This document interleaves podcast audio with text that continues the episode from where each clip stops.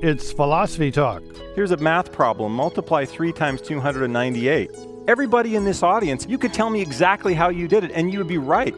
Can anyone really know what another person is thinking? If somebody burst in the room now and said, The University of California is firing all of the faculty who don't have grants, I think you would draw the inference that there would be a lot of philosophers looking for work. Mind reading can't just be inference to the best explanation of behavior. On very little evidence, we can figure out what other people want or think Our guest is Shaun Nichols, author of Mind Reading, an integrated account of pretense self awareness and understanding other minds. even people we don't know very well, we're actually pretty good at figuring out the way they would feel in various situations. Recorded in front of a live audience at Pacific University in Forest Grove, Oregon. Mind reading, coming up on Philosophy Talk.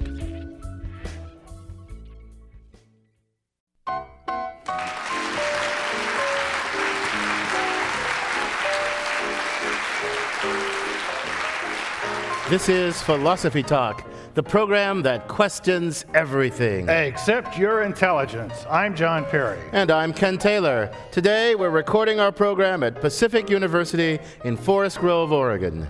Forest Grove, Oregon, Pacific University. What a beautiful place, and how happy we are to be here with all these boxers. Today's show is part of the 61st Annual Northwest Philosophy Conference.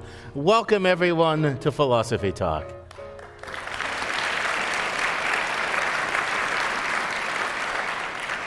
Our topic today is mind reading. Now, Ken, before people think we've gone off the deep end, we should explain that by mind reading, we don't mean anything having to do with the paranormal or occult. We're talking about the fact that human beings are incredibly good at understanding one another. The way we figure out what other people believe, desire, or intend is quite remarkable. It's the basis and significance of this perfectly ordinary but quite remarkable skill which we want to explore today. It is quite remarkable, John. Our capacity for mind reading is a really big deal. And it's, I think, a major evolutionary achievement of our species. It distinguishes us from just about all other animal life on this planet. Without this ability to mind read, we couldn't learn from each other as easily and as profusely as we do. We couldn't so effortlessly coordinate our lives with others in the many ways that we do. Take the people in this audience. Each of you have a brain that's about as complicated as anything in the galaxy, except the brain of the person next to you. And that incredibly complicated brain drives your motor activity somehow. You'd think this would be incredibly hard to predict and figure out, and yet we're all here because the others are here. You all managed to show up at the same place at the same time to see philosophy talk. How in the world did that happen? Well, John, I mean, it would have something to do with all those posters plastered all over campus here at Pacific University. Yeah, but you look at it at a physical level. You've got a few colorful marks on paper that, that impact on people's eyes and affect its incredibly complicated brain. And yet, everybody knew what everybody else was going to do when they saw those posters. I mean, if you think about it that way, it's really quite amazing. Voila, here we are all together. Yeah, but what about that age old philosophical conundrum, the, the problem of other minds? I mean, I know my mind. I know it directly and immediately, you know, from the inside. It's impossible for me to doubt that I have a mind. But, but knowing your mind or all these minds out there, that, now that's a different matter. I mean, I can observe your outward behavior and maybe I can guess that maybe there's a mind in there, but, but it's just a guess. And for all I know, you might really be a mindless automaton or a zombie programmed to pretend like you have a mind. Thanks a lot.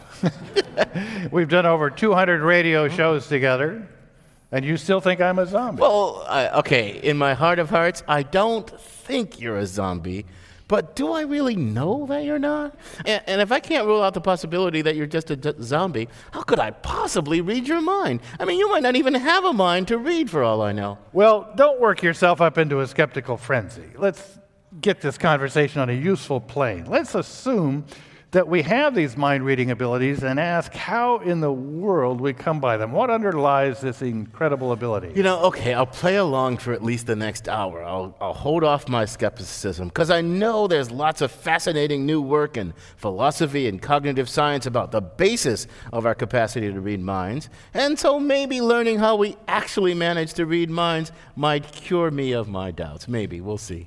You know, there's really a couple of approaches. Now, one approach that's been around for a long time is the idea that we each have a theory, a theory about minds as the unknown and unobserved inner causes of behavior.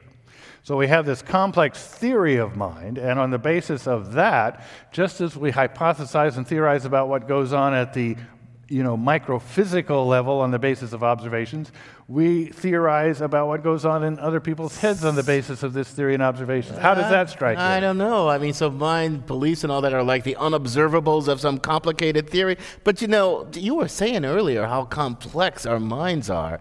And philosophers and cognitive scientists, psychologists who study the mind, well, we still don't understand it very well, really. So, how can if, if you know all the rigorous scientific people don't understand minds, how can ordinary folks be so good at reading minds if we don't even have a good theory of mind? How could that be? Well, here's another approach you might like better, Ken. This approach says, well, we all do know what's going on in our own mind because we're directly aware of it, as you pointed out. And we don't really theorize about what goes on in other people's minds. We just take what goes in our minds and imagine that the same thing goes on in others' minds in similar situations. We want to know what somebody else is thinking or wanting or desiring, we ask what we would feel or want or think or desire if we were in that situation. Is that more to your liking? Well, I mean, it sounds kind of interesting, but you know, I'm really not sure how to decide between these two theories. I mean, they're kind of complicated, and I'm sure I know there are a lot more theories. So you know what I, you know what I think? I think at this point we need some help to get us through all of this. Like some brighter, younger philosopher yeah, that's thought go. hard about it. That's exactly. Well, right. luckily we have someone just like that. Shaun Nichols, co-author of Mind Reading, an integrated account of pretense, self-awareness, and understanding other minds, will join us soon. And you know what? We want the help of the members of this live audience, too. But first, our roving philosophical re- reporter, Rena Palta, talked to someone who specializes in educating people who seem to lack the capacity for mind reading as we've described. She files this report. The Big Bang Theory is a show on CBS about a group of science nerds, including a very popular character named Sheldon Cooper. You know, I've given the matter some thought, and I think I'd be willing to be a house pet to a race of super intelligent aliens.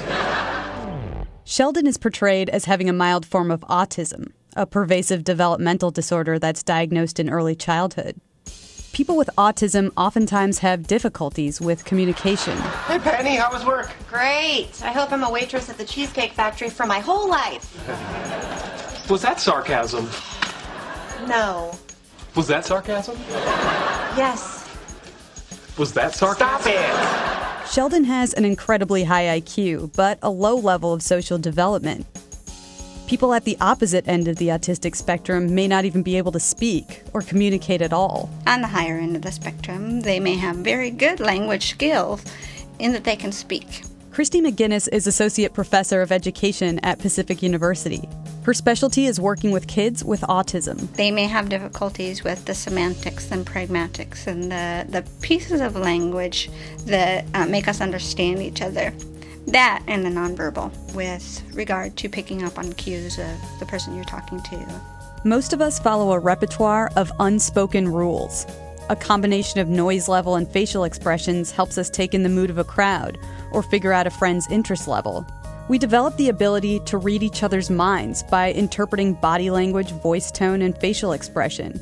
But with autism, a person's sensory perception can be skewed. And most often, individuals across the spectrum will have at least one of their senses that either doesn't bring in the information quite in the way everybody else does, or the information is uh, brought in and then either really subdued or really hyper. So it's hypo and hyper sensitivities to sound, touch, taste, smell. If one sense predominates, it's hard for a person with autism to empathize with others, to relate to his or her peers. Anyone who's been in a close relationship knows how much intimacy depends on the ability to mind read. And as sitcom after sitcom teaches us, it's hard to read even the people we know best. Sitcoms you see, they're all about families and friends and relationships. It's not necessarily a love story or anything like that. And there may be that component too. But they're all issues about life, um, interacting with other people, the difficulties in interacting with people that everyone has. Sheldon, the character from The Big Bang Theory with autistic tendencies, may seem extreme, but he highlights how mysterious we all seem to each other and how we often fail to get into each other's heads. In this scene, for example, Sheldon tries to befriend a fellow scientist using a flowchart to map every step of the conversation. Hello, Kripke. Yeah, Sheldon Cooper here. It occurred to me that you hadn't returned any of my calls because I hadn't offered any concrete suggestions for pursuing our friendship. Yeah, perhaps the two of us might share a meal together. Yeah, I see. No, no, no, wait, don't hang up yet. What Sheldon's scientific method of friendship forming doesn't recognize is the spontaneity, the unpredictability of finding something of oneself in another person, and making that mind to mind connection. For Philosophy Talk, I'm Rena Palta. You can listen to the rest of this episode by purchasing it on iTunes Music. Or for unlimited listening, subscribe to our archive at philosophytalk.org.